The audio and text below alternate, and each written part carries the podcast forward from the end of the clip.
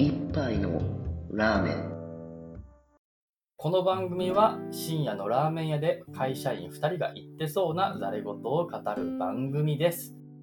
会社員生活の営み。会社員2人が普段の生活をエンジョイさせる試行錯誤を話すコーナーです。ジャンルは仕事から趣味までその日の話の転がり具合で決まります。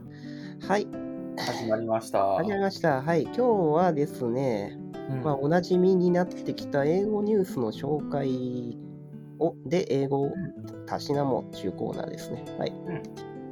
で、本日は、はい、今日のネタは、えっと、Google のあの独占禁止法違反の訴訟に対する反論あぐっていう話ね。はい。うんうんうんはい。まあ、なんかグ、うん、うん。Google なんか独占してたものあったっけ？あのね、その話とね、後でちょっと触れるわ、いくつか。うん。よかった。はーい。でね、まあ、今回ですね、えっと、日本語記事に対応する英語記事のタイトルの方がですね、これね、もうちょっとおとなしいんですよね。えっと、Google hit with antitrust lawsuit で、Google がアンチ反トラストの法によって、うん。なんかヒットされましたと。で、by 36 states、36個の州によって。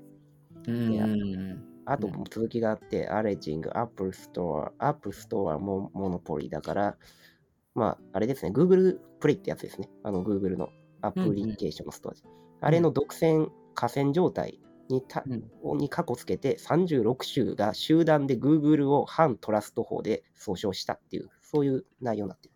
うんうんうん。で、これね、一見するとタイトルがね、なんか、日本語のタイトルの方がね、なんか、Google が反論したっていう内容になってるから、ちょっとテイストが違うねんけどね。うん。うん、後で調べたらね、日本語の記事の方はね、これ後編だったわ。もう一個記事があったんだね、これ。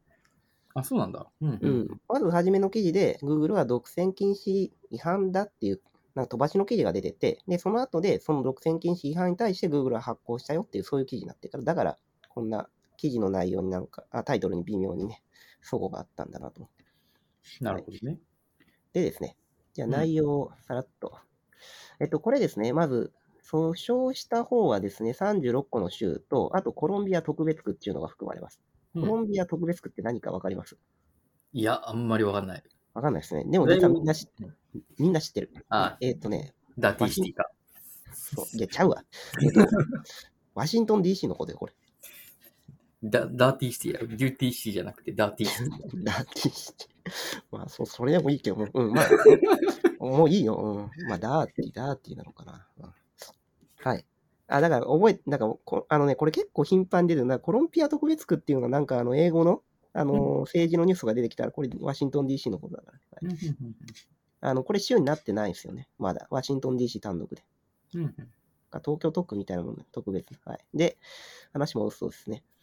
えーっと、訴訟内容としてはですね、何言うとんかっていうと、まあ、反トラスト法、まあ、日本でいうところの独占禁止法なので、まあ、アプリ開発者がユーザーにリーチするためにはですね、うんその Google プレイストア以外に選択肢がないように、Google が反競争的な戦略を用いていると主張している。はいはいはいはいはい。なるほどね。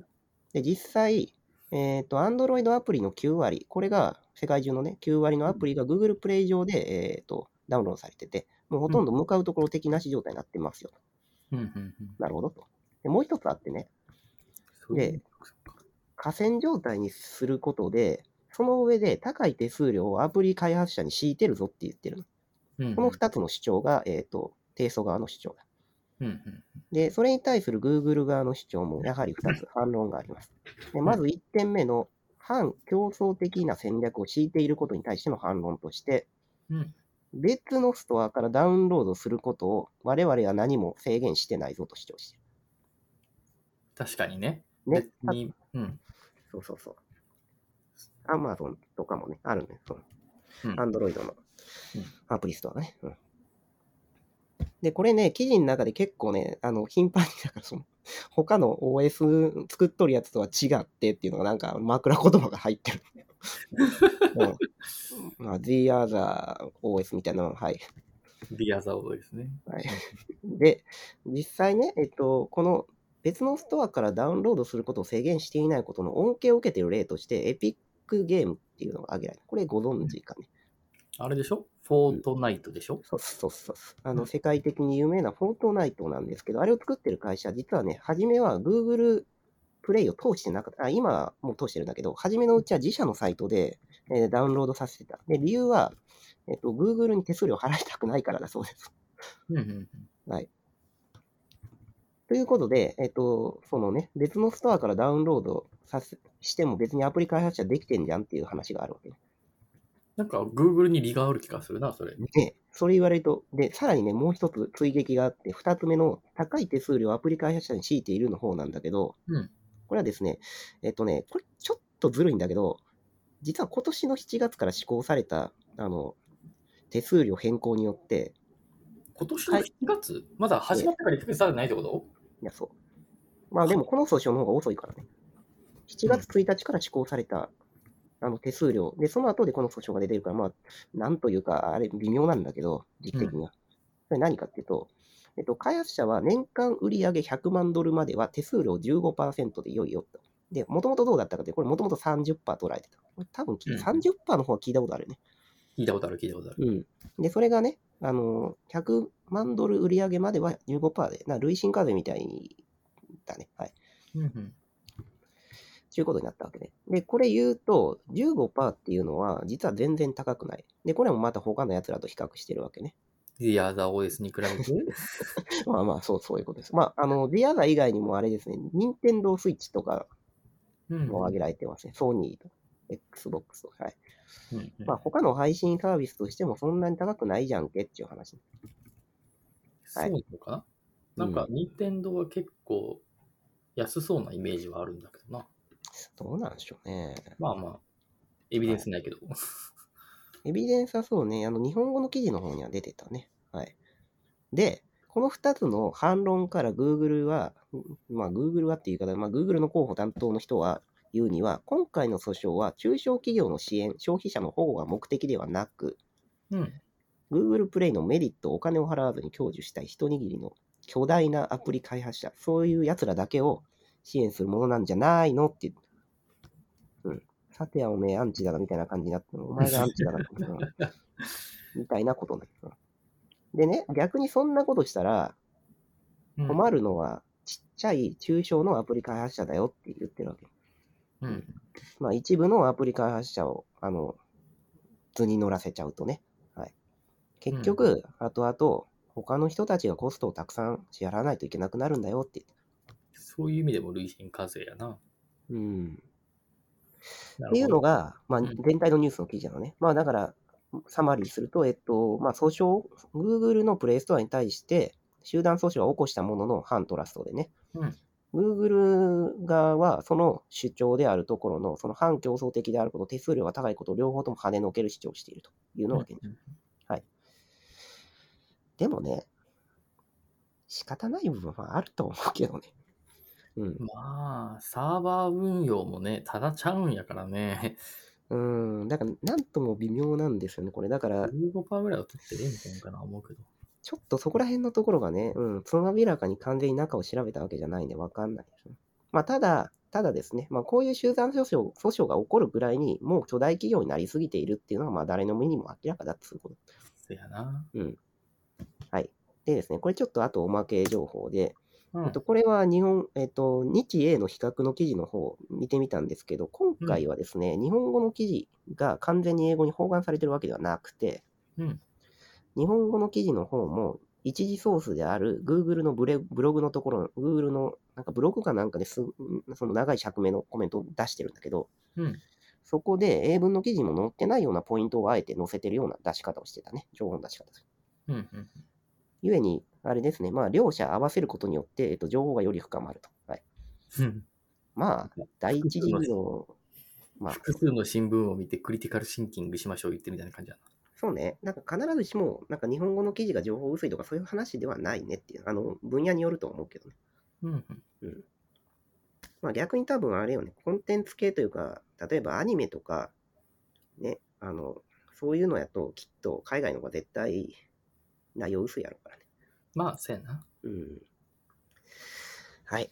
でですね、うん。えっと、さっきの話、Google 巨大になりすぎたっていう話があるわけやけど、うん実はですね、えっと、これ、この Google に対する、えっと、反トラスト法の訴訟というのは、今回が初めてではないんですよ。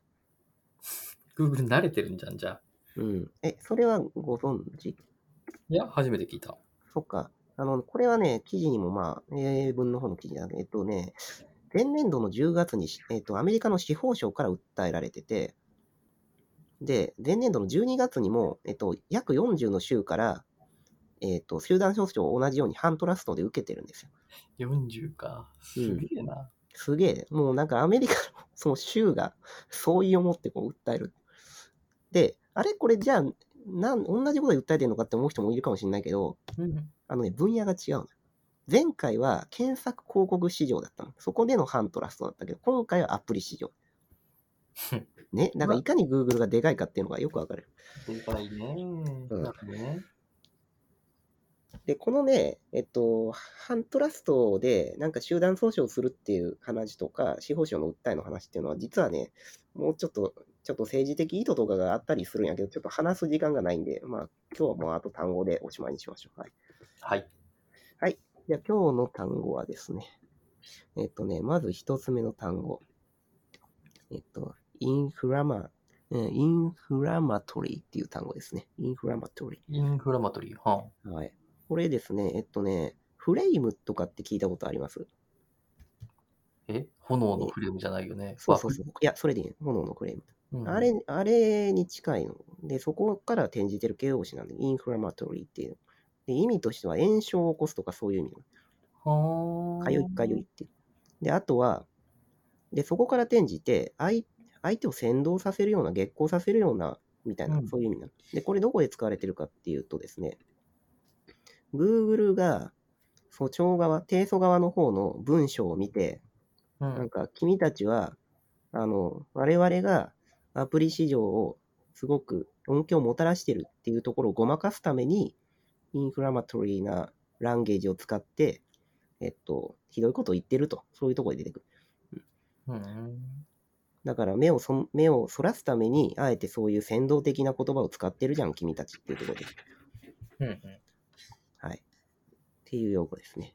これ、炎症を起こすっていうのが面白い。で、そこから転じて先導的な激光させるっていうのは、なんかイメージがついて面白い、ね。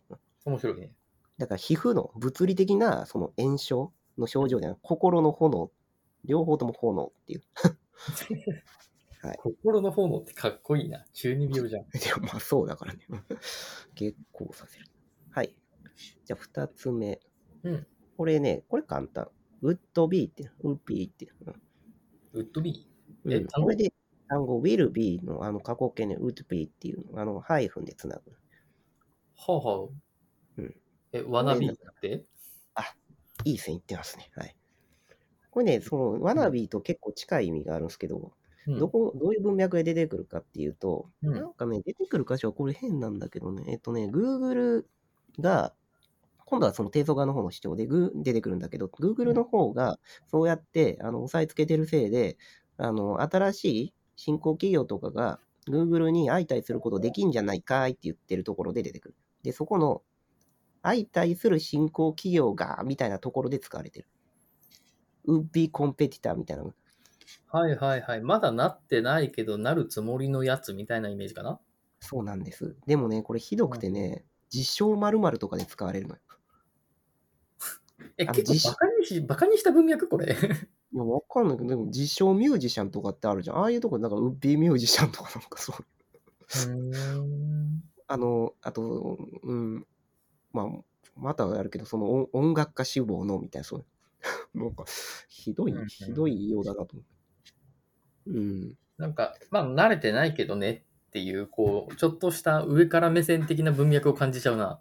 だよね。これはよくわかんない。なんでこんなウッピーっていうのを使う、表現を使ってるのかわかんなうーん。はい面白い単語だ。へえ。い。そう。これ結構面白い。で、最後、3つ目。これが最後ね。えっとね、impede。えっと、impede ってやつで、これ多分ね、聞いたこと、絶対聞いたことあって、あの、物理の授業を受けてたら聞いたことある。あの、インピーダンスでして。そう。で、あれれの動詞形なの。だから意味はなんとなく想像できます。はんはんはん。抵抗でしょ？そう。つまり、邪魔するわけです。動詞にするから邪魔をするわけですね。えはいはいはい。はいはい。これだからすごい、あの、だから物理のインピーダンスっていう言葉を覚えてる人は、すぐ理解できる単語。だけどね、意外と名詞され、動詞にされるとね、一瞬わかんなかったよ、これ。うん。インピードって。うん。インピードのインっていうのに引っ張られて、ピードってなんだっけって考えたいそうそうそうそう。だから、ダンスっていうのがね、独特だったからね、インピーダンスって。そうか。はいまあ、そこはよくわからんけど。ダンス、ダンスってなんか変な響きがあるからね。うん。はい。てな感じで、えっと、う3つ単語紹介させていただきました。えっと、インフラマトリーっていうのと、ウッピーっていうのと、インピード。はい。インピード。はい。覚えてねと。はい。で、今日の情報は、えっ、と、うんポッドキャストの説明欄のところにも、えー日英の記事のサイトも URL、それから、まあ、一応 Twitter の方も URL 貼ってるので見てくださいと。はい。はい。了解です。はい。じゃあ、お後がよろしいので、ではでは、お疲れ様でした。お疲れ様です。